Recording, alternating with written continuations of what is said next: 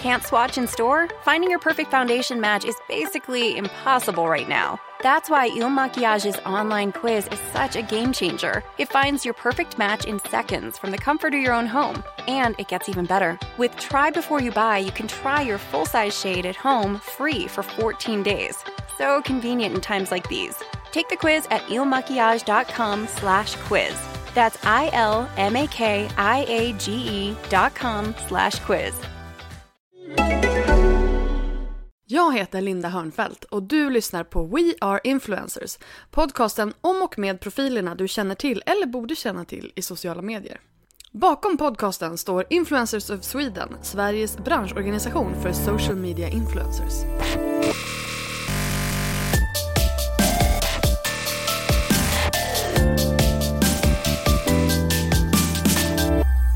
Förra veckan bytte vi namn från Better bloggers till Influencers of Sweden och idag går podcasten samma väg då vi byter namn från bloggbusiness till We Are Influencers. Detta av flera anledningar. Ehm, 1. Vi har ju inte bara bloggare med i den här podcasten längre och vi bjuder ju in alla sorters influencers till att bli medlemmar i Influencers of Sweden. Därför ville vi inte heller att eh, podcasten skulle ha ett namn som var missvisande på något vis. Andra anledningen är ju att vårt kompletta företagsnamn är ju We Are Influencers of Sweden Ekonomisk Förening.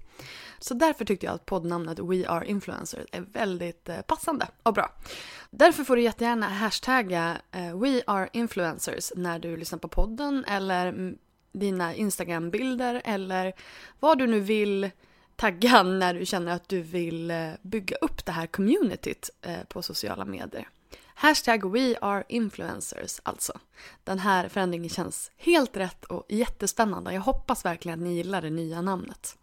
Eh, du kommer fortfarande kunna hitta podden på iTunes, Acast bland annat och har du redan prenumererat på Blog Business så kommer det att dyka upp som vanligt. Vi kommer bara att byta namn och byta bild. Så det blir inte jättestora förändringar, mest bara namnet. Nu till dagens intervju, eh, en av de mest spännande jag har spelat in eh, och en av de gångerna som jag faktiskt har blivit lite starstruck. Eh, det kan faktiskt höras lite i intervjun att jag är lite övertaggad. um, Therese Lindgren är en av Sveriges största YouTubers med nästan en halv miljon prenumeranter på sin kanal. Hennes videos har visats över 200 miljoner gånger och hon kan ta upp till 150 000 kronor för en YouTube-video. Nu släpper hon sin första bok, Ibland mår jag inte så bra. Där hon skriver om sin egen psykiska ohälsa och hur den både kan vara hennes vän och hennes fiende. Boken finns ute i butik nu när podcasten sänds. Med mig pratar hon om skillnaden mellan YouTube-Therese, Business-Therese och privata-Therese. Om kändisskapet, syskonrelationen till hennes följare, där hon inte är rädd för att ryta ifrån. Eh, och om att vara en förebild för många.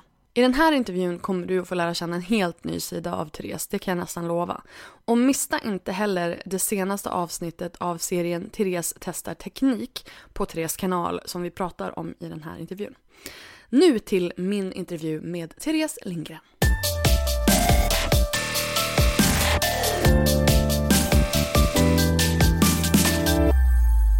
Hej och välkommen Therese Lindgren! Tack! Det är jätteroligt att ha dig här i det här lilla rummet tillsammans med mig och min hund. Ja, men det är jätteroligt att få vara här. Hur mår du idag? Idag mår jag bra. Jag har haft lite ont i magen på morgonen, men eh, nu är det bra. Aj då. Ja. Va, va, vad är det som händer? Nej, jag tror jag åt eh, några konstiga, någon konstig hamburgare igår. Jaha, okej. Okay. Ja. Du har inte ätit någon frukost heller? Nej. Har vi kommit fram till. Du måste äta bra. Ja, du måste verkligen. ta hand om dig själv. Ja. Men alltså, Ja, okej, okay. vi, tar, vi tar det från början för det är ju faktiskt, även fast du är um, en välkänd profil så är det ju inte alla som vet vem du är. Nej. Så kan du inte berätta det lite?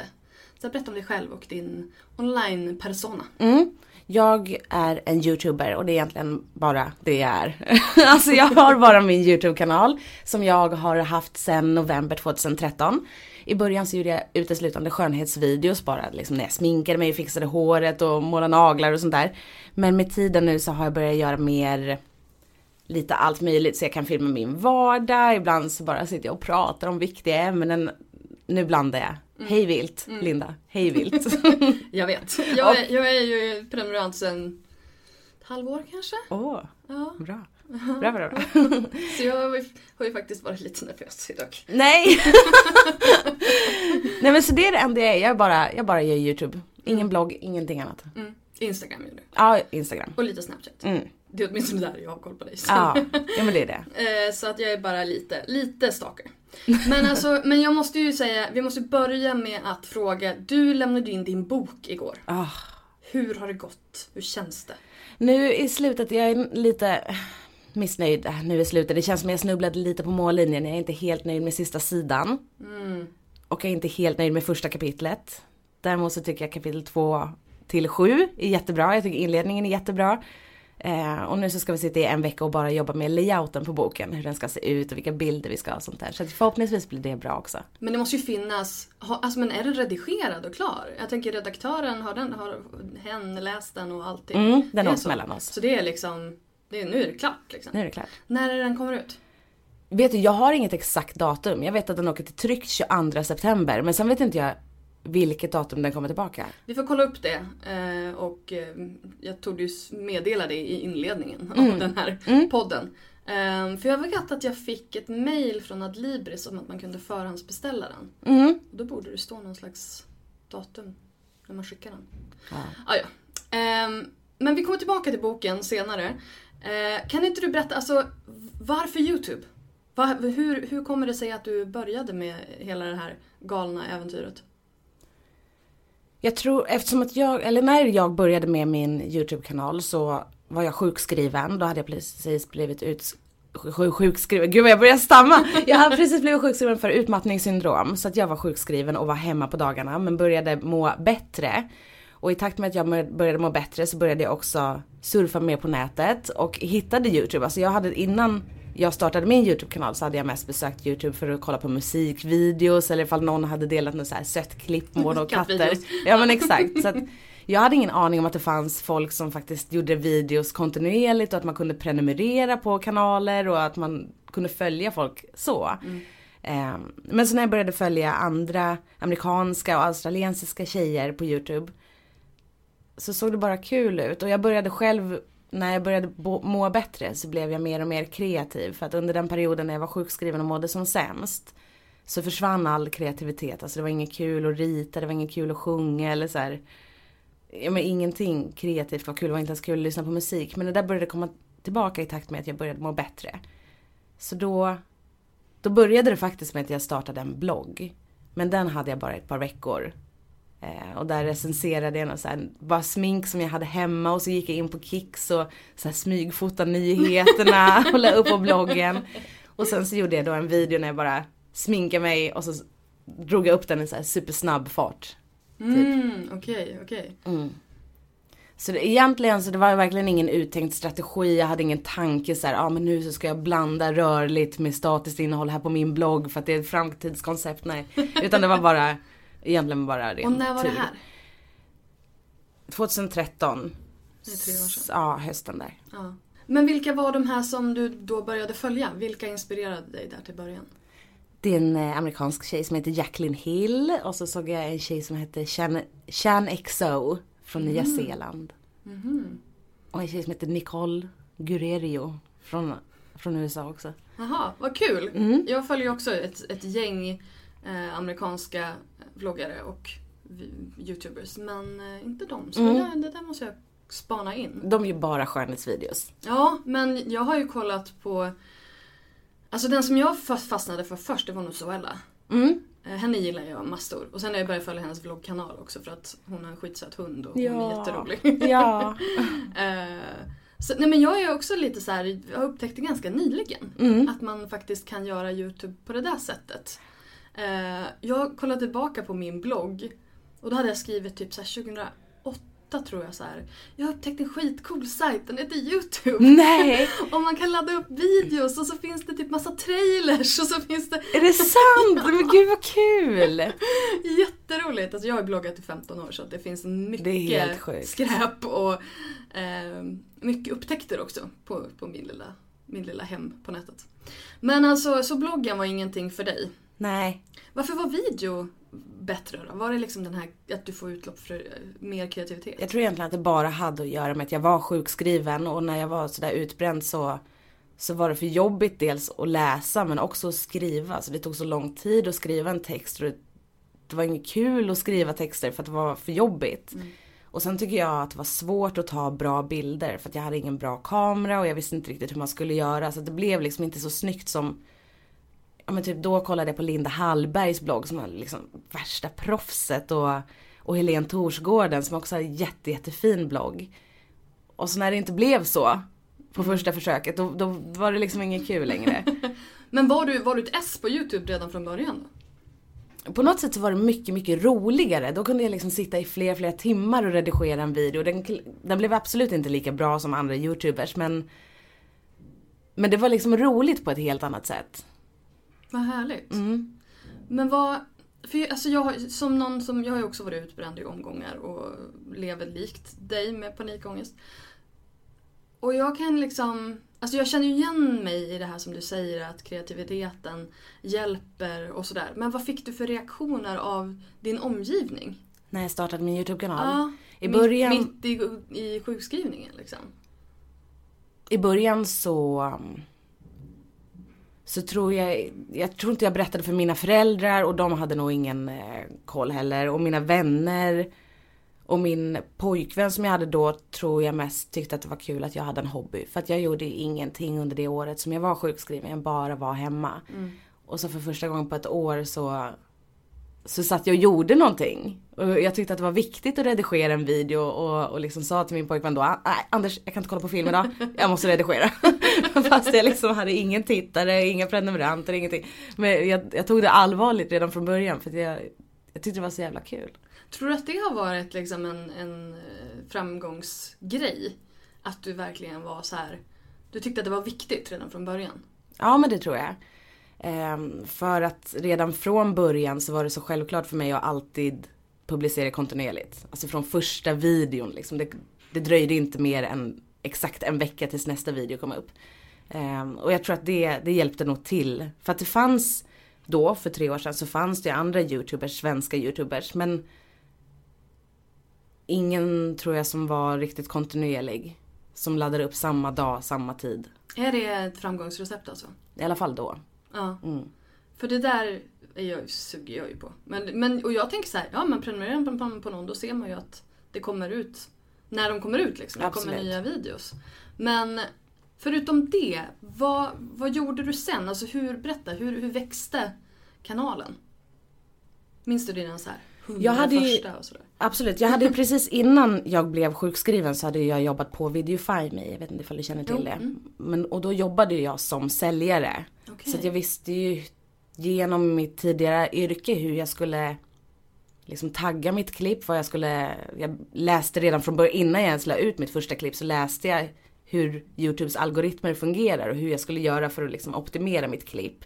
Och hur jag skulle dyka upp som rekommenderat och sådär. Så att redan från början var jag duktig på att titulera videon, vad jag skulle skriva i beskrivningen och skriva i taggar. Ehm, så att det, dels det, dels att jag var kontinuerlig. Ehm, men för att i början var inte mina klipp bra överhuvudtaget. Alltså jag var väldigt opersonlig och de var för långa och de var för långsamma och de var inget bra innehåll överhuvudtaget. Utan jag tror att jag hade mycket att vinna på att jag var kontinuerlig och, och hade koll på tekniken. Och när, kände, när märkte du att det här, här är det ju någonting? När började det liksom, när small det till för dig? Eller har den bara så här tickat uppåt? Ja, det har aldrig hänt någonting över en natt utan det har hela tiden växt organiskt och kontinuerligt. Så att jag har faktiskt aldrig haft någon så här moment när jag bara wow, inte, ens, jag kommer liksom inte ihåg när jag fick 100 prenumeranter eller när jag fick 1000 eller 10 000. Jag kommer ihåg 100 000 såklart men, men innan dess hade jag nog inga sådär, nej.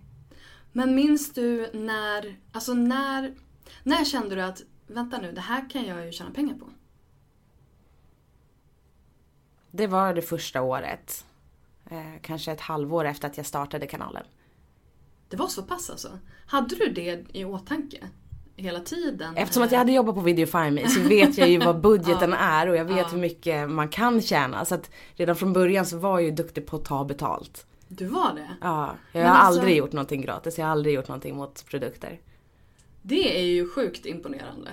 Att du liksom hade det tänket redan, redan från början. Men jag var ju gammal också. Alltså jag är ju gammal. Jag är ju 30 eller 29 nu. Ja. Så jag var ju 26. Men ändå. Alltså jag känner ju, alltså många av, våra medlemmar är ju fortfarande så här. Nej men inte ska väl jag. Sen har du ju en säljbakgrund och det är klart att det hjälper. Men ändå att komma där och ha, okej när du får 100 000 och vad har du nu, drygt 400 000. Men när man har 1000 eller 2000 då kanske det inte är lika enkelt att sälja in sig. Hur viktig är ehm, mängden, alltså prenumeranter? Helt oviktigt antal prenumeranter. Visningar är det enda som är viktigt. Ja, okej. Och hur många visningar behöver man ha för att man ska kunna sälja på det? Per video, eller? Hur man nu Jag har fortfarande kvar alltså min inkorg. Jag satt och, eh, och scrollade min inkorg och jag ser att jag började sälja när jag hade 5000 prenumeranter i veckan.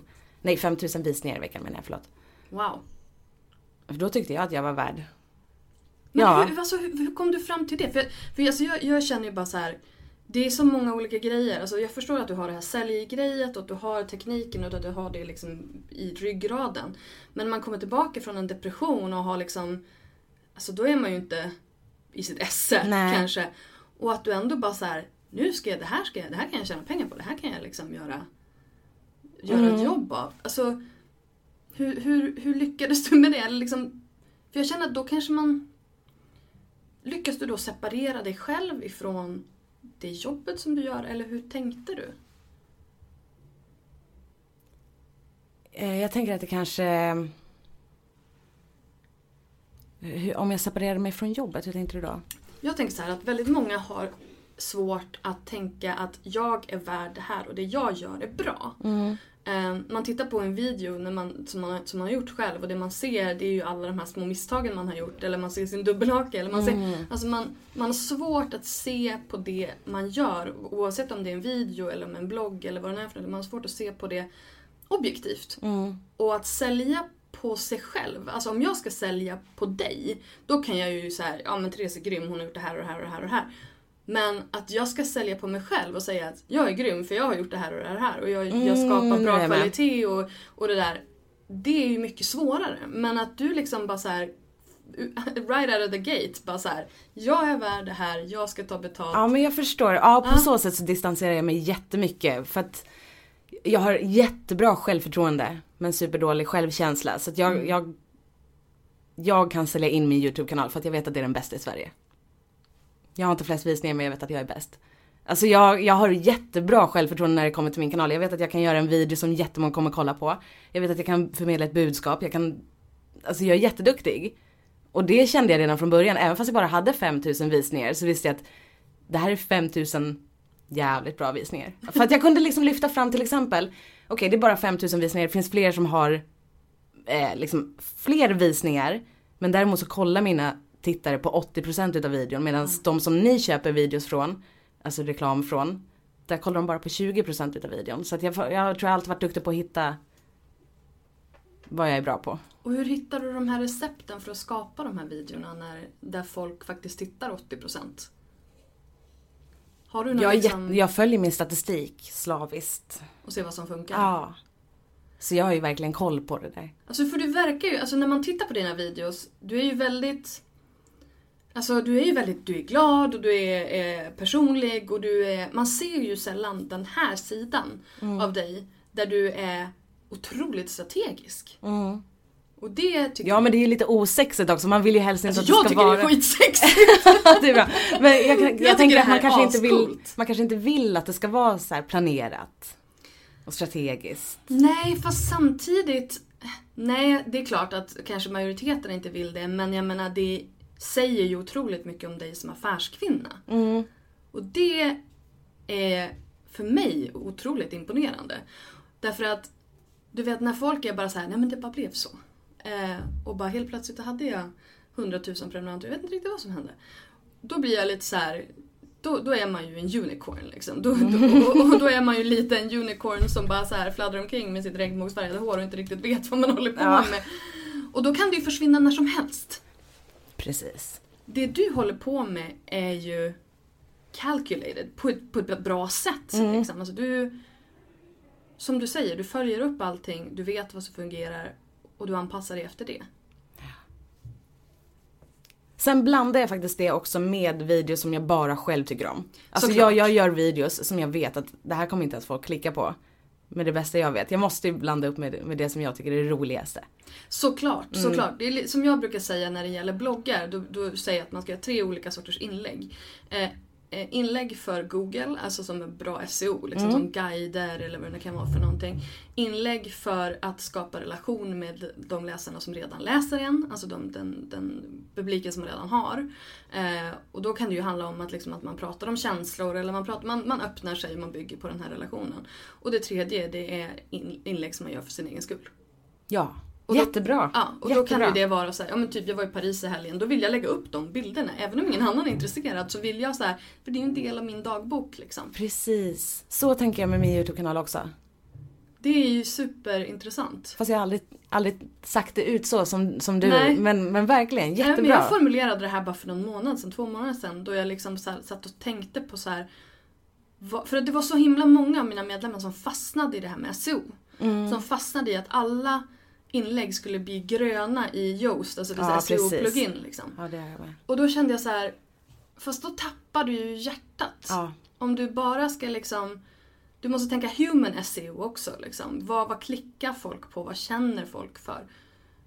Man kan inte bara tänka teknik därför då kommer du att tappa själen. Och då, och då, och då är du ett, at bäst så är du ett online-magasin. Ett clickbait-magasin. Liksom. Det som gör en blogg, det som gör en YouTube-kanal, det som gör en Instagrammare, en Snapchattare som har liksom hjärta. Det är ju de här, de här andra typerna. Men det är kanske är de första som driver in ny trafik. Mm. Tankar? Nej, jag håller med. jag bara håller med. Men hur... Jag satt och tänkte nu på att eh, jag bara, jag är bäst. Jag har Ja. den bästa YouTube-kanalen. Ja. Det är ju relativt. Jag förstår att inte alla tycker att jag har den bästa YouTube-kanalen tycker- men jag tycker- däremot så tycker jag det. Alltså från, från mitt perspektiv, jag som mig själv Therese, jag gör den kanalen som jag vill titta på. Döda Jante, säger jag. Eh, Ja men jag tänker att det finns jättemånga som tycker att det finns jättemycket andra YouTubers som är mycket, mycket bättre. Men för sen- att det är relativt vad Men som är sen bäst. handlar det lite grann om också, jag brukar, brukar dra en parallell med eh, filmer. Mm. Alltså det finns ju filmer, alltså det är klart att du och jag kanske tycker olika vilken film som är bra. Mm. För att, alltså jag är ju besatt av Oscarsgalan, jag ser Oscar- Oscarsgalan Mhm. varje år och jag tycker att majoriteten av de filmerna är skitbra. Mhm. Ehm, och då kommer folk och säger så här, ah, men jag tycker inte, de här Oscarsfilmerna de är ju aldrig bra. Och jag bara, du kan inte säga att de filmerna är dåliga för rent objektivt kvalitetsmässigt så är det här sjukt bra gjorda filmer. Mm. Det är bra manus, det är bra foto, det är bra skådespeleri. Sen om du tyck, inte tycker om den, det är liksom en helt annan sak. Men du kan inte säga att den är dålig, för det är den inte. Nej. Sen kanske inte du Sen kanske inte den faller dig i smaken. Sen så är det så här, typ en film som American Pie. Eller valfri som du vet slapstick, eh, humor, tonårsskräp. det är säkert underhållande för många men det är inte en bra film. Nej nej. Förstår du vad jag menar? Mm. Och det är lite så här. Det, det är samma sak med YouTube-kanaler. Vad som är bra kvalitet, det är inte objektivt. Nej. Men vad man underhålls av och vad man gillar, det är såklart mer objektivt. Mm. Så att rent objektivt så har du ju en sjukt bra kanal. Ja. ja. För att komma runt cirkeln Jag liksom. Mm. Eh, Men vad är då dina bästa videos i de här tre kategorierna? De som ehm, Alltså- går bäst hem menar du? Ja, alltså för dig, för publiken och för att locka nya tittare. Vloggar när jag bara filmar min vardag. Ja. Det, det är de videorna som har längst visningstid. Det är de som, jag kan ju se eh, hur många utav mina prenumeranter som tittar på en video och hur många som inte prenumererar som tittar på en video. Som nu till exempel så är det bara hälften utav mina 400 000 prenumeranter som faktiskt tittar på mina videos. Men sen så varje dag så har jag 200 000 människor som inte prenumererar som tittar på mina videos. Så jag ligger ändå på ungefär 400 000 per dag. Um, men merparten utav mina prenumeranter, de tittar på mina vloggar. Mm. Och det är den här relationsbyggande? Ja. För att de vill se mer av ditt liv? Ja, jag antar det. Ja. Men du... Okej, okay, jag, jag ska komma tillbaka till det. Jag känner att jag bara såhär... um, men vad är liksom, vad är då det som driver ny trafik? Det är också vloggar. Ja. Mm. Och vad gör du för dig själv?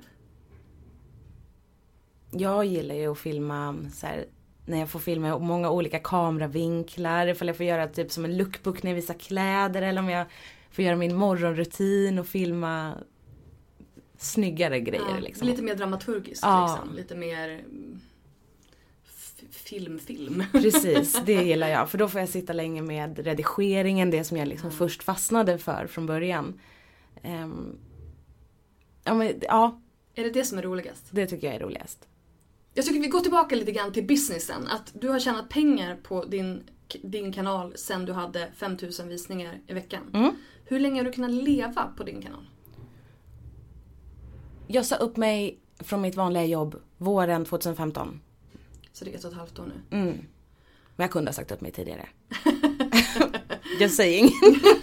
Nej, men det Vad jobbade du med då? Då jobbade jag på Röda Korset, på deras IT-avdelning. Okej. Okay. Och från början, hur, länge, hur, lång, hur länge sålde du själv? För det gjorde du från början, du sålde dina egna mm. samarbeten. Det gör jag Har du alltid gjort samarbeten? Mm. Du gör fortfarande det? Ja. Men vad gör din partner, säga? Alltså du, du, för du ligger ju hos United Screens. Mm. De säljer pre-rolls och de bitarna. Ja. Men du, själv, du säljer själv dina samarbeten? Ja. Alltså jag blir så imponerad så jag vet inte vad jag ska ta vägen. Nej. Nej men det är sjukt häftigt. Fast också lite mm, dåligt. Ja, det är ju för att jag inte, jag har någon slags kontrollbehov där. Ja fast att du ändå kan ta lika mycket betalt som, för du känner att du, du tappar inte pengar på det? Nej. Att du gör det själv? Det, känner, det tror jag inte. Nej.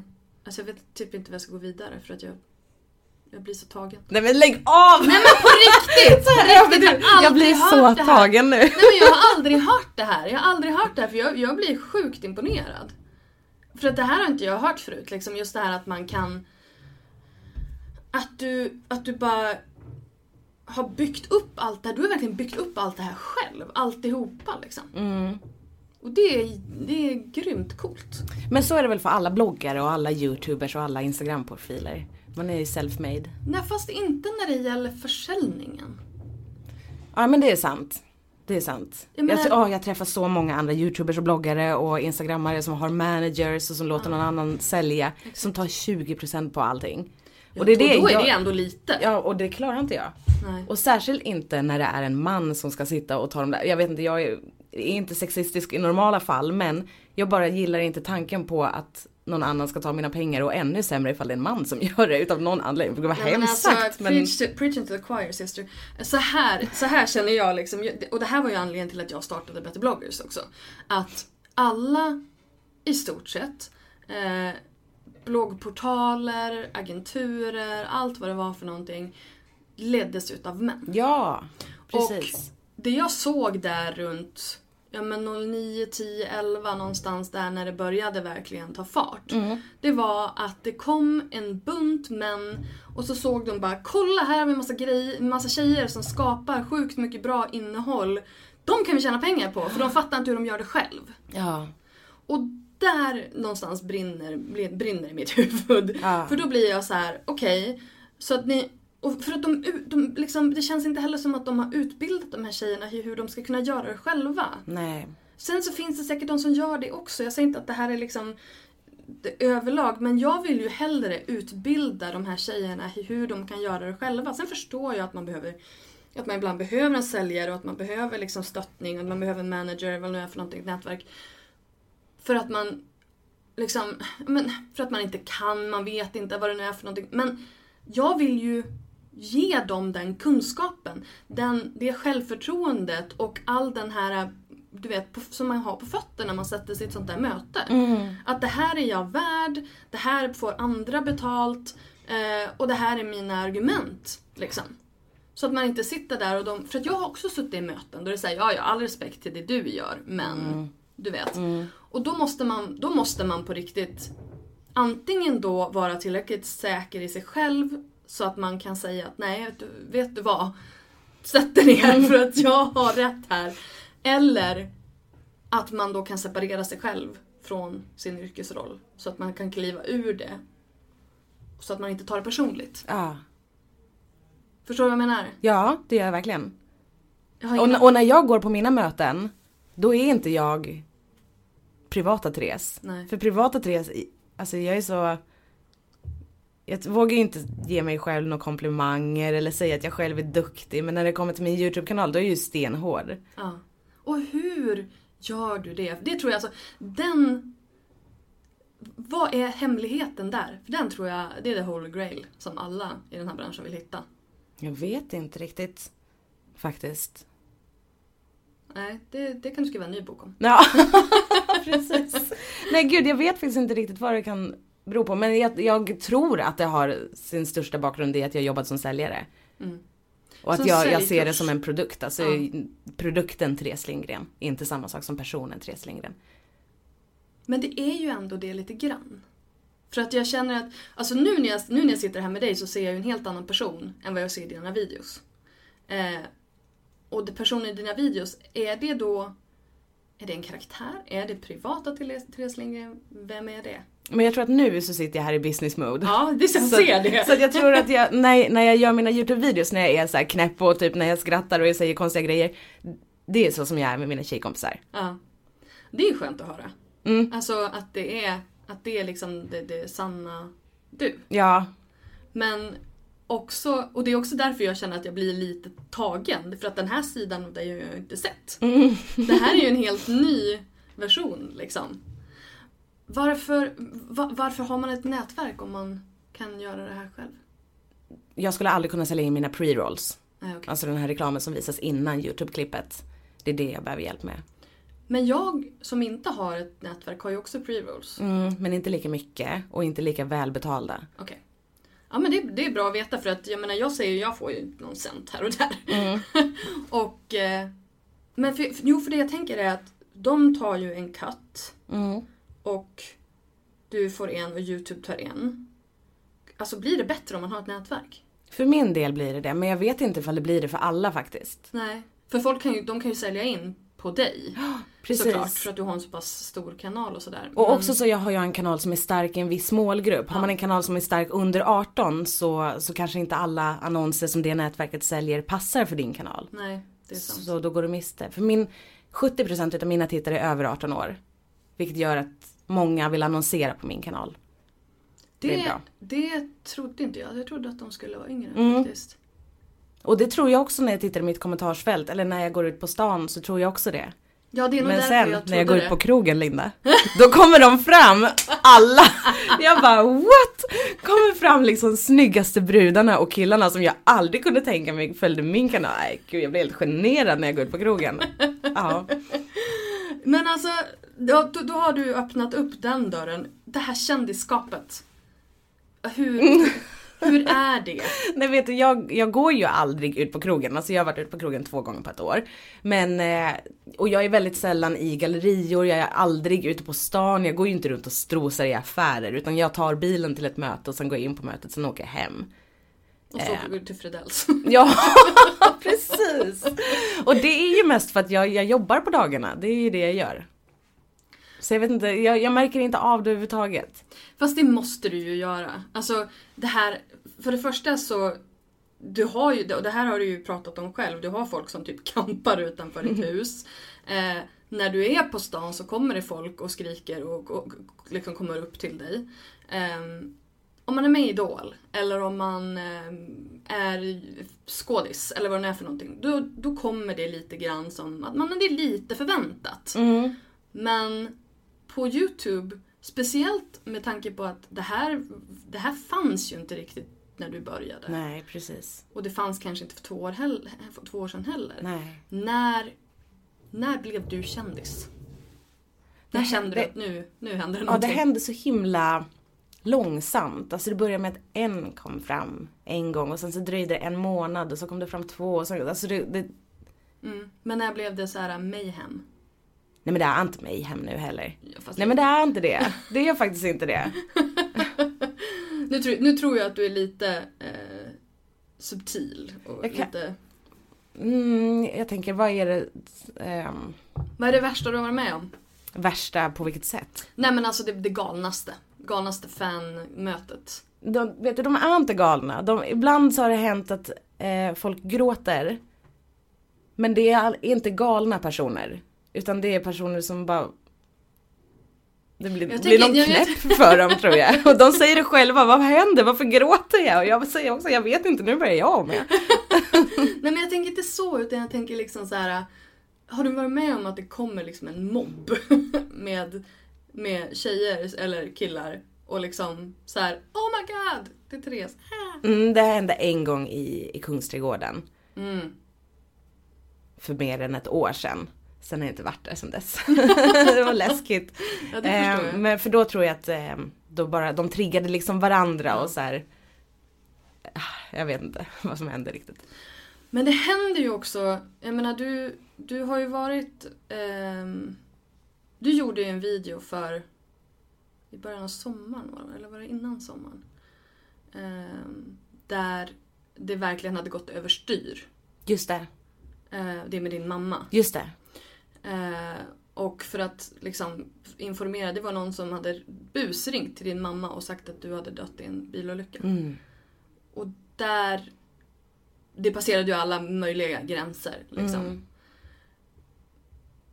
Hur, hur känns det idag? För då, då la du liksom ner, du hade en vloggmånad, vloggvecka igång, Mm. någon, du vloggade. Mm. Så du bara nej, nu, nu lägger jag ner det här. Och sen dess har du varit väldigt lugn med dina vloggar. Du har inte gjort speciellt många Nej precis. Jag tror att där och då när jag la ut den videon när jag berättade att, att min mamma hade fått det här telefonsamtalet och jag grät och jag sa saker i den här videon som att mina tittare eller de som gör såna här saker är psykopater och jag fattar inte hur folk inte kan respektera gränser. Så jag var väldigt arg för att jag var skärrad. Rimligt. För att jag filmade precis när det hände. Alltså tio minuter efter att jag pratade med min mamma så tar jag upp kameran. Ehm, och vad som hände var, jag hade förväntat mig att det skulle komma som en våg utav stöd, att folk skulle tycka att det var förfärligt vad som hade hänt och att de skulle säga men ta din tid Therese, lägg inte upp några mer videos, det här är sjukt. Men istället så upplevde jag det nästan som att nästa övergrepp började i kommentarsfältet för att det var så många som skrev att min mamma var dum som ens kunde gå på en sån sak, att det var många som skrev att så här, it's just a prank bro, de typ försökte skämta bort det och, och förminska det. Så att där hände det någonting med relationen mellan mig och mina tittare. Det är väldigt svårt att ha många tittare för att det blir ofta att jag ser dem som en enhet istället för många olika individer. Ehm, Men där blev jag arg på mina tittare. Och, um, och sen dess har jag inte riktigt varit lika personlig. Men jag saknar det. För att det var liksom det som var en så stor del utav vad som var roligt på Youtube. Att, att jag öppnar upp mig och Can't swatch in store? Finding your perfect foundation match is basically impossible right now. That's why Il Maquiage's online quiz is such a game changer. It finds your perfect match in seconds from the comfort of your own home. And it gets even better. With Try Before You Buy, you can try your full size shade at home free for 14 days. So convenient in times like these. Take the quiz at ilmakiage.com slash quiz. That's I-L-M-A-K-I-A-G-E dot com slash quiz. Why is the new Sleep Number 360 smart bed your answer to better health and wellness? It's proven quality sleep. Any more questions? Yes, I'm always freezing, and he overheats. It's temperature balancing, so you can sleep better together. But can it help keep us asleep? It senses your movements and automatically adjusts to keep you effortlessly comfortable. So I'll have more energy for yoga. Yes, proven quality sleep is life changing sleep. Namaste. Namaste to you, too. And now save up to $1,000 on the new Sleep Number 360 smart bed and adjustable base, only for a limited time. To learn more, go to sleepnumber.com. då öppnar de upp sig tillbaka. Så att jag, jag försöker att komma tillbaka dit igen. Men ehm, Ja, du har ju utlovat en vloggmånad. Mm. Hur ska det gå? jag har kameran med mig här nu. Jaså? Mm, för den börjar nu på söndag. Samma. Du, det här är allt tack vare dig. Jaså? Vi har likadana eh, Canonlega mini, minisar. Precis.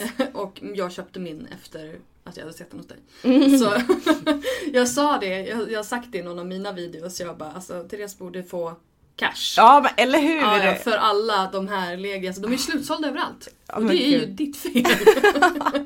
Eller tack vare dig. Men många säger det är Therese fel.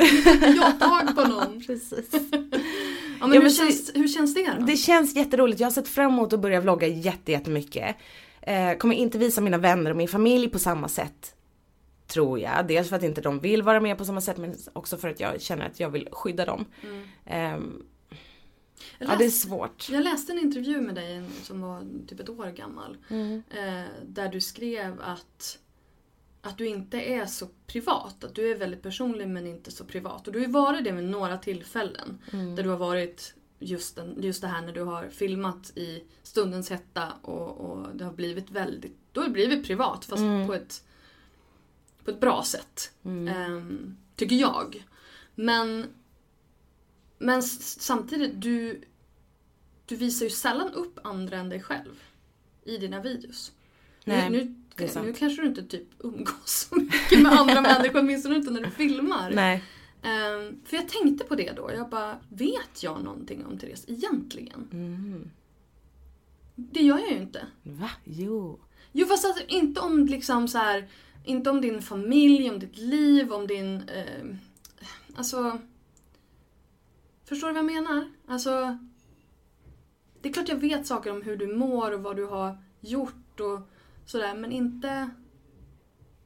Inte de här privata grejerna. Mhm. Eller så kanske jag bara inte har sett tillräckligt många videos.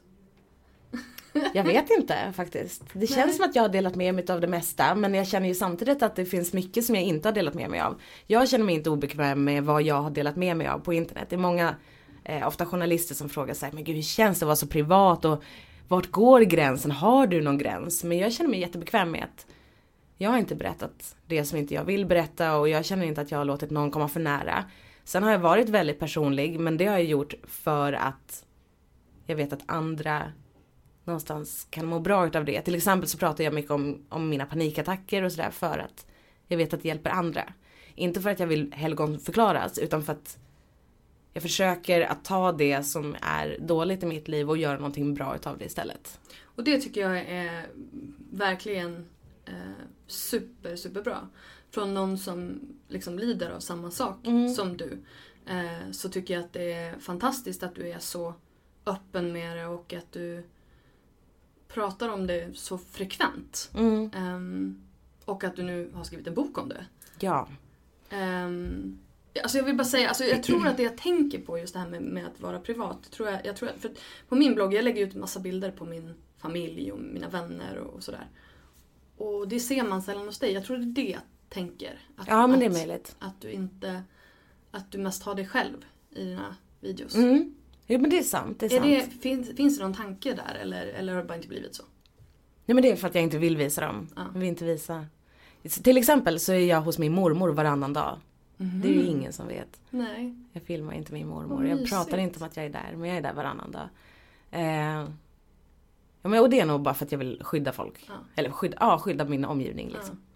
När kom du till den gränsen? Och jag vill inte skydda dem mot liksom mina tittare, mina bra tittare. Utan det är, det är ett tiotal människor där ute som jag tror är psykiskt sjuka. Det är de jag vill skydda min familj mot. Jag förstår Tror. det. När, när, när kände du att nu, här går gränsen, nu vill jag inte vara, nu, vill jag, nu börjar jag skydda folk i min omgivning? Det började när jag eh, fortfarande var tillsammans med Anders och jag fick blodiga tamponger i posten. Jo. Och päls för att jag är vegan. Ja. Ja. Alltså vad är det för sjuka människor? Men gud, jag vet inte. Usch. Det är ju verkligen, då är det ju något fel. Mm. Ja, vi har min hund här inne då med oss. För det är lite sådana grejer jag menar. Alltså, jag förstår att du tycker väldigt mycket om dina, dina följare och att du liksom så här säger själv att ja, ja, men det är inte så farligt. Men sådana där grejer är ju, det där är ju inte normalt. Nej. Nej. Och jag blir jätterädd. Ja, jag förstår det. Men hur ofta händer sånt här? Eller liksom, Nu för tiden aldrig. vad skönt. Ja. Har du märkt att det har blivit bättre när du har rytit ifrån? Ja. Vad skönt. Ja. Det fungerar verkligen. Om jag säger någonting på Youtube så händer det ingenting under ett par månader. Jätte, jättebra.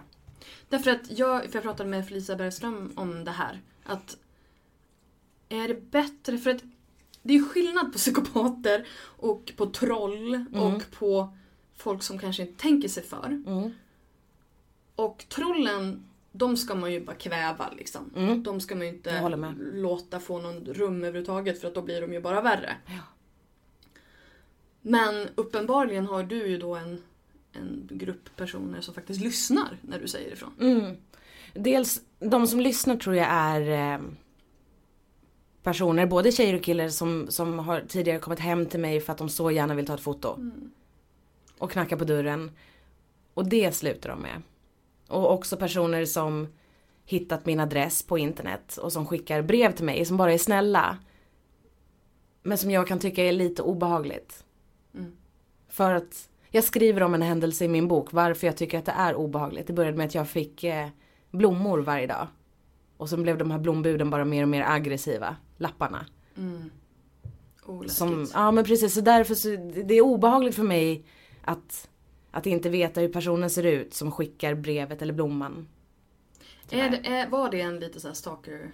Ja gud, verkligen. Ja. Eller jag, jag tror det i alla fall. Ja, det verkar ju. Ja, det verkar som det. Men hur fick du slut på det då? Eller det kanske står i boken. Man får läsa sig till det. Ja, precis! Vi gör en liten Nu måste cliffhanger du tisa Ja, lite precis. grann här. Men alltså du, berätta om boken. Ja, gud. Jag känner att jag, boken är det område i min verksamhet, ifall man säger det så, som jag absolut inte har bra självförtroende. För att den är så personlig. Där är det bara, alltså det känns som att det är privata Therese som har skrivit den och inte någon YouTube-Therese. Um, ehm, och den handlar om, jag hade först tanken att jag skulle skriva en bok om psykisk ohälsa. Men det har snarare blivit en bok som handlar om mig, fast om min psykiska ohälsa. Så den handlar om panikattacker, om ångest, om depression, om social fobi. Men med mina erfarenheter som utgångspunkt. Men så finns det också inslag där man kan läsa bara om själva diagnoserna i sig.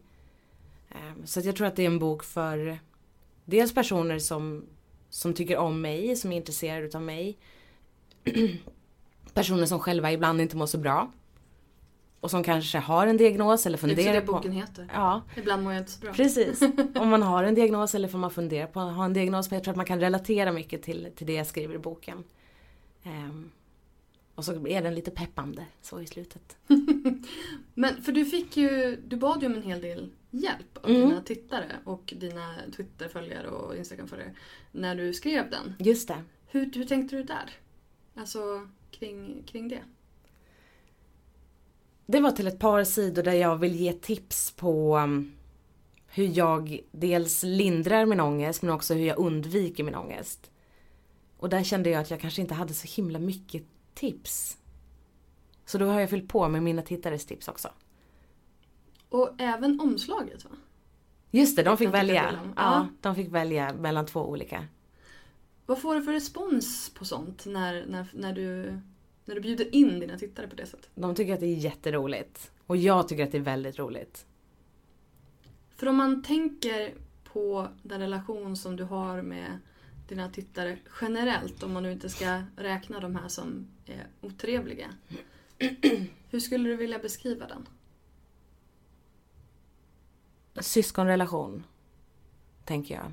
Jag tänker att ehm, jag har bråkat med mina tittare flera gånger. Dels för att jag har sagt grejer som de har sagt åt mig att det här är inte okej Therese, så där kan du inte säga och nu har du gjort fel. Och så ibland så står jag på mig och skitenvis. Ibland så får jag komma tillbaka och be om ursäkt.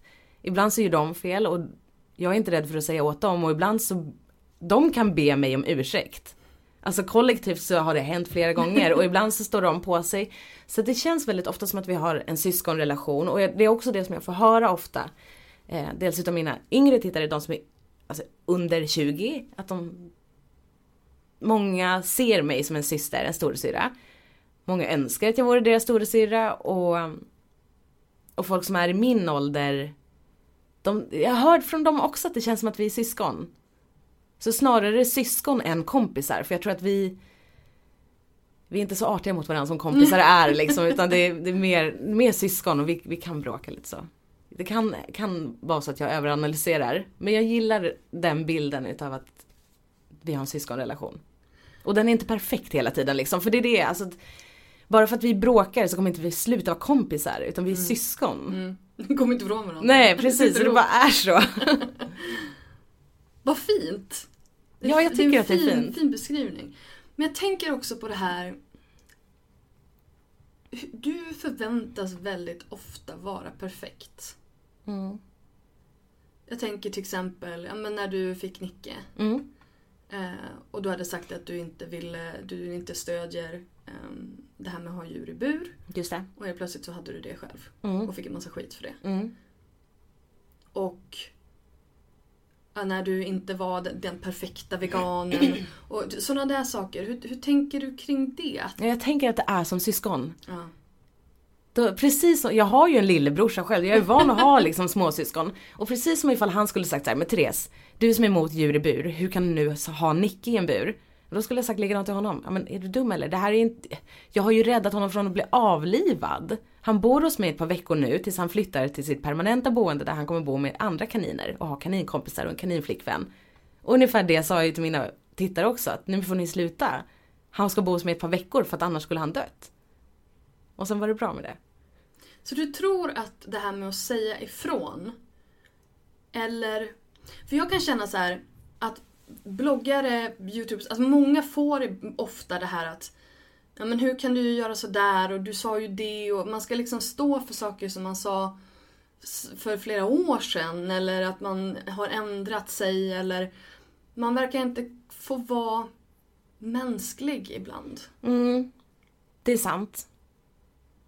Och... Eh, ja men gud, ja det är sant. Jag tycker själv att jag eh, aha, råkar faktiskt inte ut så himla mycket för sånt där. Jag är så himla PK på min kanal.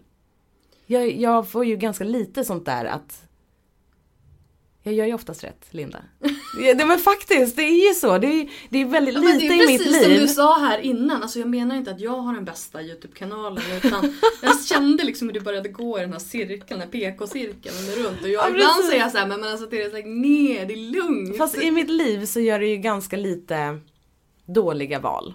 ja. Jag är ju ganska eftertänksam och, jo, men, och är gör väl ganska lite fel så har, jag har ganska lite så att, att folk stör sig på vad jag gör. Men jag känner att det är lite så det är, att ju mer perfekt man är Mm. desto mer skit får man när man någon gång gör ett litet, litet, litet fel. Mm. Är man, är man den som är liksom en fuck-up eller vad det nu är för någonting, då kan inte folk säga så mycket. Därför Ja att men är är alltid sant. sån. Det är sant. Medan du liksom, Ängla-Therese med änglahåret som alltid gör rätt. Ja. Då får hon skit när hon gör fel någon gång. ja. Vad, vad tycker du att jag har fått skit för? Nej men till exempel det. Alltså till exempel, och sen så... Mm. Men för det var ju bara ett missförstånd. De trodde att jag hade köpt honom. Bara jag redde ut liksom att han ska bara bo här ett par veckor. Sen, nu är det inget problem. Ja okej. För att jag, jag, jag förstod det som att, ja nu har hon en djur i bur. Nu blir det... Jaha. Ja. Nej men och så sen liksom, men just det här att men det var någonting med den här vegangrejen också. Att du, du sa att ja, men jag gör så gott jag kan. Mm. Men ibland så funkar det inte liksom. Och då måste jag kanske äta något annat därför att annars svälter jag. Liksom. Ja. Och då var det också så här, ja men hur ska du ha det? Typ. Ja, jo men det är sant. Ja, det är ganska mycket press på att man behöver vara perfekt hela tiden och att det inte räcker att försöka utan det måste vara bättre än att försöka alltid. Och det är lite jobbigt. Jag tror att det är jobbigt särskilt för Nej, inte särskilt för tjejer i och för sig, jag tar tillbaka det. Men jag tänker att man har så himla mycket press på sig själv redan som det är och är sin egen liksom, hårdaste kritiker alltid. Och sen att ha ännu fler kritiska ögon på en är, är jobbigt men det är en väldigt bra skola. Ja, gud. Alltså, jag har ju lärt mig att inte ta åt mig så mycket utav sånt. Och faktiskt sänka kraven på mig själv lite grann. Det är ju ett, det är en bra outcome och lite otippad. Mm. Jag tror att det var det enda alternativet. Alltså att det, gick liksom inte att göra på något annat sätt. Någonstans så kom jag till en smärtgräns och insåg att jag kommer aldrig kunna göra alla nöjda liksom. Mm. Det räcker med att göra mig själv nöjd. Och hur gör jag det? Ja, hur gör du det? Hur, hur, hur, har du hittat den där, den där gränsen då du känner att ja, men här, här mår jag bra? Mm. Och Det tycker jag att jag har gjort. Jag, jag får en känsla utav av att jag är nöjd över mig själv och, och att jag mår bra och att jag är stolt när jag gör någonting som jag tycker är meningsfullt. Och jag tycker att det är meningsfullt att jag pratar om psykisk ohälsa. Jag tycker att det är meningsfullt att jag pratar om att jag är vegan. Jag behöver inte sälja in veganism och säga att andra ska bli veganer. Jag, jag pratar aldrig om fördelar med att vara vegan. Utan jag bara säger att jag är vegan men jag märker att det gör skillnad. Och jag känner att det är meningsfullt att jag i år har räddat en kanin. Jag har räddat ett liv. Som jag har tagit hand om och det enligt vissa är, är kanske larvigt men för mig så är det meningsfullt och ger mig ett syfte. Och det gör att jag blir stolt. Och är man stolt över sig själv så är det svårt att ha dålig självkänsla. För de liksom är varandras motpoler. Det är svårt att vara stolt över sig själv. Man kan vara stolt över sina prestationer och ha en dålig självkänsla. Men jag är ju stolt över vem jag är. Över att jag gör någonting bra. Jag gör någonting bra. Jag har ett meningsfullt yrke. Och det har gett mig en bättre självkänsla och därmed kan jag sänka kraven på mina prestationer. Är det rörigt? nej, jag tycker det låter, jag, jag tycker det låter jättebra. Mm. Jag bara tar in det och tycker att det var fint. Ja, vad bra. Eh, känner du dig Känner du dig som en förebild? Ja. Eller jag har klivit in i rollen, absolut, för att jag tar den på stort allvar. Var det självklart för dig? Ja, det var det faktiskt. För att jag har växt upp och läst bloggar som Desi och Kissis och Paus. Och jag tycker att det är fruktansvärt att... Eh, inte de som personer, för att nu har jag träffat flera av dem och, och alla är superdupergulliga och jag har stor förståelse för att de var unga och att det, de skrev saker som var konstigt. Men men så vill inte jag att världen ska vara. Jag vill inte att mina barn någon gång i framtiden ska växa upp så. Det är, det är viktigt för mig att vara en bra förebild. Så att, ja. Jag ska bara göra en liten sväng tillbaka till eh, businessen. Mm. Ehm, du gör ju väldigt mycket samarbeten. Och det Mm. säger jag på ett positivt sätt. Ehm, du, gör du en video om dagen nu? Eller hur, hur, hur tänker Nu du? gör jag en, en varannan. En varannan dag? Ja. Och hur många av dem är samarbeten? Det har varit väldigt mycket på sista tiden. Eh, det är så himla svårt för mig att att sätta gränsen där känner jag. Hur mycket som är okej för mina tittare. Jag kan ju tycka från min sida att jag rekommenderar produkter eller tjänster som jag står för och jag tycker att jag gör bra innehåll runt omkring dem så att jag tycker att det är en bra video. Men jag förstår att inte alla mina tittare håller med. För att det tar bort liksom någon slags äkthet när det finns en sponsor med i videon. Men nu på sistone så har nog var tredje video varit eh, i samarbete med ett företag. Och vad får du för respons av dina tittare på det här? För nu har det ju också blivit, alltså det senaste halvåret så har det ju blivit mycket tydligare vad som är sponsrat också efter hela den eh, liksom debatten kring, kring smygreklam och sådär. Just det. Så har ju alla blivit mycket bättre på att, på att märka ut. Mm. Och då kanske folk också har blivit mer medvetna om att det här förekommer på, på en större skala. Ehm, hur, hur har du, hur har du, vad har du fått för reaktioner på det? Det är ganska blandat. Jag, I perioder så är det väldigt hårt. Folk blir väldigt provocerade av att det är samarbeten. Mm, Varför tror du att de blir det? Jag tycker ju bara att så här, grymt! Therese tjänar massa pengar och hon gör skitbra innehåll. Jag tycker också Go det. Alltså de youtubersna som jag följer. Jag stör mig verkligen inte när de gör videos i samarbeten med företag. Jag, jag tror att det har att göra med att det inte blir lite, lika äkta. Man vill inte att min YouTube-kanal ska vara ett företag. som ska tjäna pengar. Det ska ju bara vara jag som lägger ut videos om mig och pratar med dig. Varje, varannan dag. Ja. När Men- ska du och så hinna tjäna några någon- pengar då? Ja men jo men precis. alltså det är ju liksom så här, någon måste ju betala. Okej om, om du hade haft, ja, har du funderat på att köra YouTube Red? Nej. Alltså liksom, okej om det hade varit så. Att då de betalar, alltså dina prenumeranter betalar för innehållet, då behöver du ju inte ha reklaminkomster. Nej. Men om du ska kunna leva på det här så måste ju någon betala din mat på bordet och din hyra. Och det är ju inte tittarna. Nej. Jag tror att de har ganska, alltså i alla fall mina tittare har ganska bra koll på det och accepterar det. Men att jag kanske ibland gör lite för många samarbeten. Och särskilt ifall det som häromdagen till exempel att jag la upp en samarbetsvideo på min YouTube-kanal. Och så gick de in på min Instagram och så var det ett annat samarbete där. Och så gick de in på min Snapchat och där var det tredje samarbete. Det är ju olyckligt att det blir så, det var bara mitt eget fel. Ehm,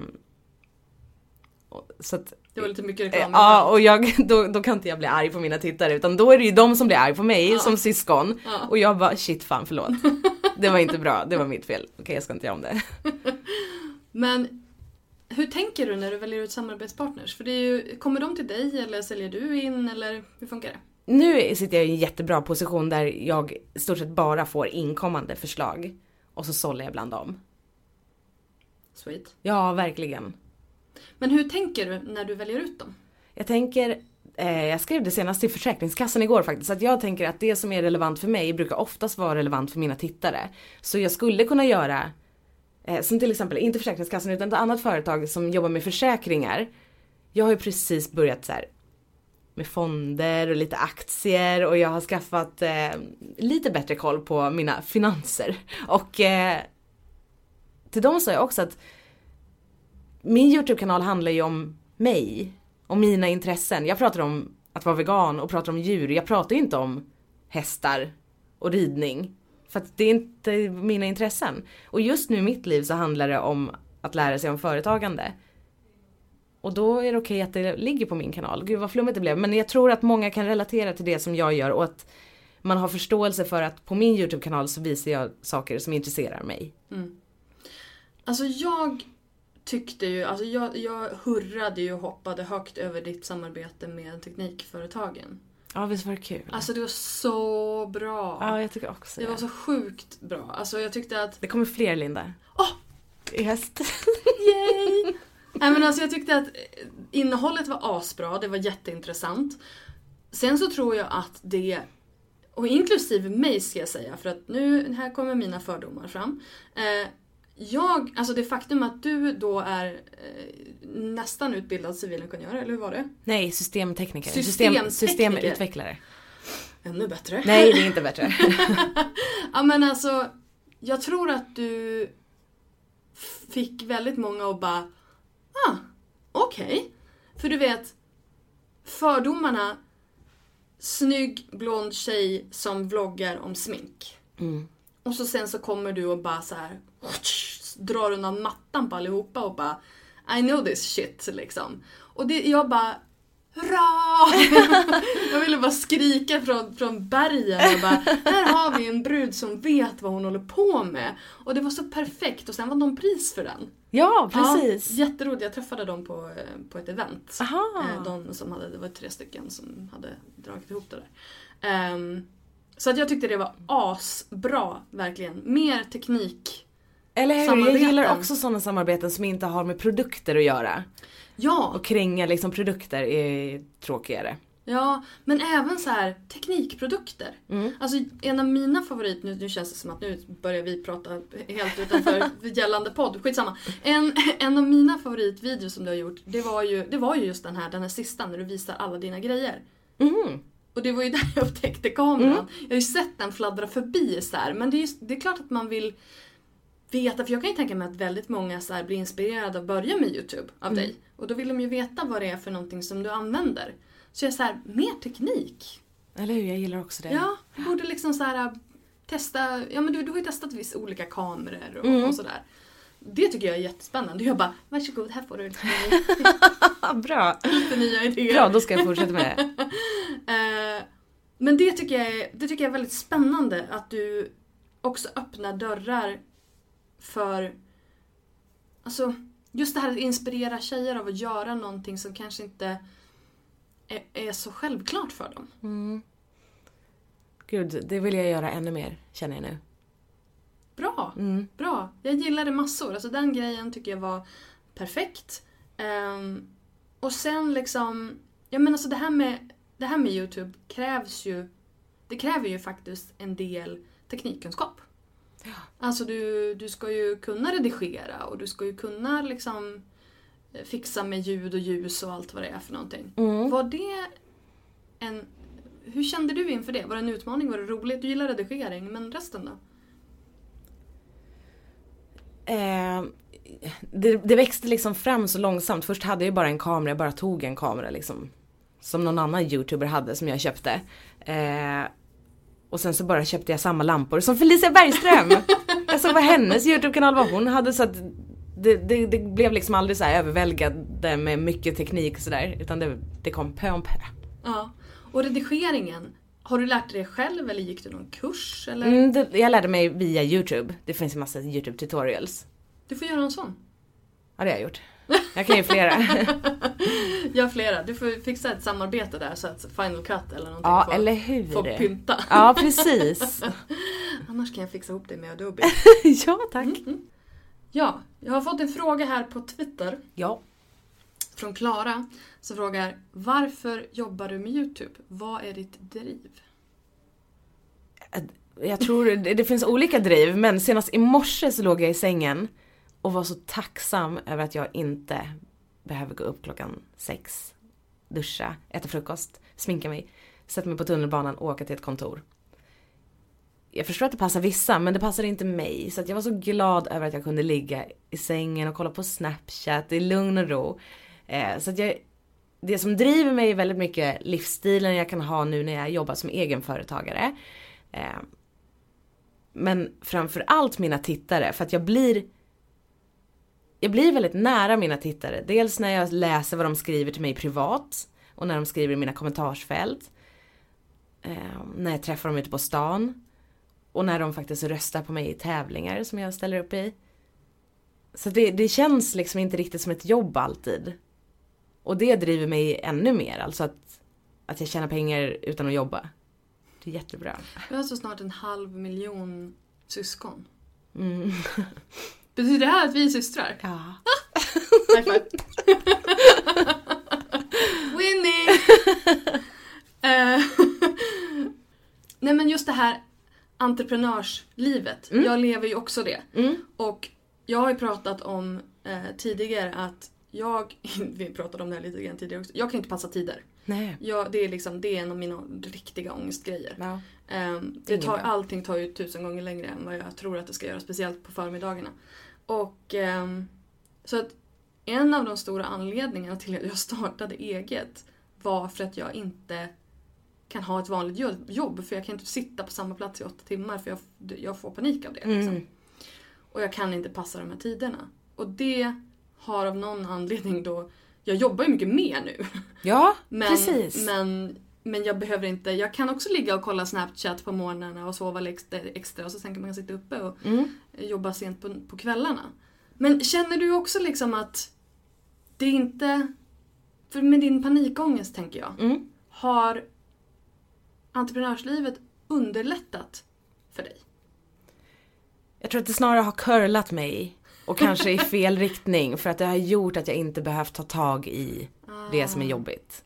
Jag behöver ju utsätta mig, jag behöver ju vara på ett fullsatt kontor varenda dag och gå på möten med många människor. Men nu så undviker jag ju det så att det, det har nog mest fungerat kontraproduktivt. Fast samtidigt så får du ju göra det på dina villkor. Mm. Ja absolut, vilket är jättebra men det, det innebär också att jag inte kan åka tunnelbana för att jag inte är van att vara i ett rum med så mycket människor. Ja, ja. Och inte den, kan flyga, inte rest liksom på fyra år. Den suger ju. Jag har inte ens lämnat Stockholm på över ett år. Jag vill ju ha dina tre bästa tips. Hur blir man framgångsrik på Youtube? Vad är framgångsrik? Definitionen utav det? Är det att ha mycket visningar eller är det Kunna att... leva på det. Alltså som business. Hur tjänar man pengar så att man kan leva på Youtube? jag tycker att det är bra att ehm, höra sig för med andra, hur mycket andra tar betalt. Eh, för jag, jag tar det som en självklarhet att man alltid tar betalt för allting man gör med företag. Inte tar betalt i produkter utan det ska vara rena pengar. Ehm, jag tycker så, så fort man kan att man ska starta ett eget företag. Det kan vara en enskild firma bara i början, det behöver inte vara ett aktiebolag. Ehm, men det, det gör så att du får makt över din fakturering och du sätter dig in och du blir ett företag. Du tvingas lära dig så mycket när man startar ett företag vilket kommer liksom gynna dig. Ehm, och bara Alltså oh, Linda, igår så skrev jag ett mail till ett företag som frågade hur mycket jag tar för en video. Och alltså jag skämdes när jag skickade mejlet. För jag har aldrig skrivit en så hög summa. Vad skrev du? 150. För sju minuter. Och så skrev de tillbaka, okej, vi kör. Alltså och vad gör det liksom varenda gång? Five, tre, tre, alla, så, så. Ja men så varje gång som man tar betalt bara lägg på lite extra på den där Ja. summan. Det, det, det har jag också gjort på mina föreläsningar. Jag höjer en tusenlapp varje gång. Så Ja, hur långt bra, jag, hur precis. långt jag kommer. Ja men så det, det tycker jag man ska göra. Det är ju sjukt. Mm. Det är bra minuttid, minutpris. Ja verkligen, usch. Gud. Nej men det är, alltså jag är så imponerad. Jag, alltså jag brukar inte få 150 000 per video. Det vad är, helt vad är liksom, vad är ditt lägsta pris? Jag har gjort videos eh, när jag säljer dem i eh, ibland så gör jag bara liksom delar utav videos. Som nu när jag vloggar så kanske jag bara visar upp en outfit. Mm. Och då kanske jag tar 40. Mm. För då är det liksom bara en minut. Skulle du anse dig själv vara rik? Privat? Mm. Nej, verkligen inte. Jag tar ut så himla lite i lön. Okej, men ditt företag går jävligt bra. Där, där du Linda, jävlar. Nej men ja, det, alltså det går väldigt bra eftersom att jag inte har några utgifter i mitt Nej. företag. Det är ju bara vinst. Nej, det är allting. det som är så sjukt. Alltså Ja. jag menar, Så, för att nu, nu, nu går vi helt ifrån allting här. Jag har, jag har, jag har ett tredje tips som jag ska ha ifrån dig. Mm. Men jag tittade på, eh, de gjorde reklam för den här singel, vad fan hette det? TV4 Play ska göra ett program som heter Singel någonting. Mhm. Singellivet, singel... ja det har man ju sett. Ja. I alla fall. Eh, och det är lite samma med Glamorama som de har gjort på Just TV3 det. Play. Allt material görs av deltagarna. Mhm, De filmar allting själv. mhm. Vilket betyder att produktionsbolag, nej, kanske en redigerare, kanske liksom någon ljudperson, någon grafiker. Men inga fotografer, inga ljudpersoner. Alltså de, de kapar ju budget så ofantligt. Mm. Och då sa jag, skrev det på Twitter igår, jag bara, jag hoppas verkligen att de här deltagarna får bra betalt. För att Precis. de är ju produktionen. Ja. Och, och det är ju som du säger, alltså du är ju bara du. Du har Mm. ingen ljudperson, du har ingen ljusperson, du har solen och den där, Ja, där precis. bländaren liksom. Och, och du redigerar själv. Så du har ju liksom inga, inga utgifter Nej. i bolaget. Nej. Förutom att man köper en kamera då och då Precis. eller sådär. Så att det är ju Så i på så sätt går det företaget väldigt bra. Ja. Hur länge tänker du göra det här då? Så länge eh, jag kan. Så länge det är kul och jag kan. Vad vill du göra mer då? Alltså har du tänkt på, vill du göra TV? Vill du göra, alltså vad vill, vad, har du någon, Det hade varit jättekul att göra TV men just nu så känner jag inte att det är aktuellt för att jag har mina psykiska Mm. hinder. Ehm, och därför så har jag lite svårt att, att liksom tänka vad jag vill göra i framtiden. Faktiskt. Mm. men det är sjukt häftigt att man kan driva ett så framgångsrikt företag trots psykisk ohälsa. Ja, eller hur? Och jag hoppas att Och bara nästan den lite grejen. tack vare psykisk ohälsa. Ja, exakt. Jag skriver det mycket i boken att jag är väldigt tacksam att jag blev utbränd och min psykiska ohälsa för att den har gjort mig till en bättre person. Och jag har med viljekraft och lyckats vända det till en fördel. Alltså jag tjänar pengar på mina panikattacker. Mm. Indirekt. Sen så Ja. hade jag ju hellre levt utan dem självklart men man får göra det bästa utav situationen. You got lemons and you made lemonade. Exakt! Precis! Åh, yes! Har du ett tips till till oss? Hur man blir, vad var, ehm, Framgångsrik youtuber. Hur, hur blir man rik? Hur blir man rik? Ja, man tar Alltså, Man tar sjukt mycket betalt. ja, pinsamt mycket betalt. Och vad sa jag först? Jag gillar det här med att man ska... Det var, jag hörde någons, någonstans, det var någon som sa när du skickar iväg en offert ska du skämmas lite annars har du tagit för lite betalt. Och det gäller främst kvinnor. Mm. Så här, ta det du vill ha och ta det minst gånger två. För att för det första så kommer de oftast, inte i ditt fall uppenbarligen, eh, pruta. Ja, exakt. De kommer att försöka förhandla ner. Ja. Så ta det du, det du liksom det minimum som du kan tänka dig och så tar du det och tar det gånger två, gärna gånger tre. Och så skickar du iväg det. Mm.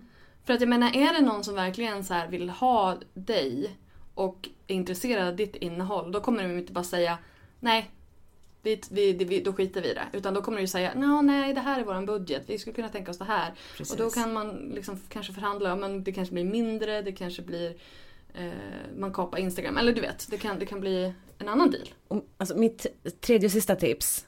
Det är att man kan lära sig allting. Alltså jag pratar med så många youtubers som säger, nej men jag vet inte hur man säljer. Lär dig, googla. Hur tror du att jag har lärt mig? Jag har inte gått någon säljutbildning. Jag har inte gått någon utbildning i hur man startar företag. Jag har inte gått någon utbildning i hur man blir en youtuber. Jag har bara googlat. Alla svar finns på google. När det kommer till det i alla Och fall. det finns också väldigt mycket webbkurser om man vill ha någonting som är mer strukturerat. Ja men exakt, precis. Så att, men jag bara blir så här allergisk mot folk som, nej men jag vet inte hur man gör det, jag, jag kan inte göra det där. Jo det kan du, sluta, det kan du visst. Och så sen lite grann så här. äh, Någon slags självförtroende versus självkänsla kurs. Ja. Alltså just det här som, som vi pratade om tidigare om att separera sin, sin kanal eller sin blogg eller vad det nu är för någonting från sin privata person. Tänk på det som en tredje person, som en, som en kompis eller en syrra eller någon som du jobbar för. Att det är den personen som har gjort det här och du ska sälja in det. För att då blir det helt plötsligt mycket enklare om man försöker titta på det man har skapat med neutrala ögon. Ja, det tycker jag var jättebra tips. Varsågod. Så, eller menade jag att mina tips var jättebra? Ja, det var tre jättebra tips. Jättebra tips. Alltså, eh, Therese, tack snälla för att du tog dig tid och lycka till med boken. Tack så mycket, tack för att jag fick komma, det var jättekul att vara här. Can't swatch in store? Finding your perfect foundation match is basically impossible right now. That's why Il Maquiage's online quiz is such a game changer. It finds your perfect match in seconds from the comfort of your own home. And it gets even better. With Try Before You Buy, you can try your full size shade at home free for 14 days. So convenient in times like these. Take the quiz at ilmaquiage.com slash quiz. That's I L M A K I A G E dot com slash quiz.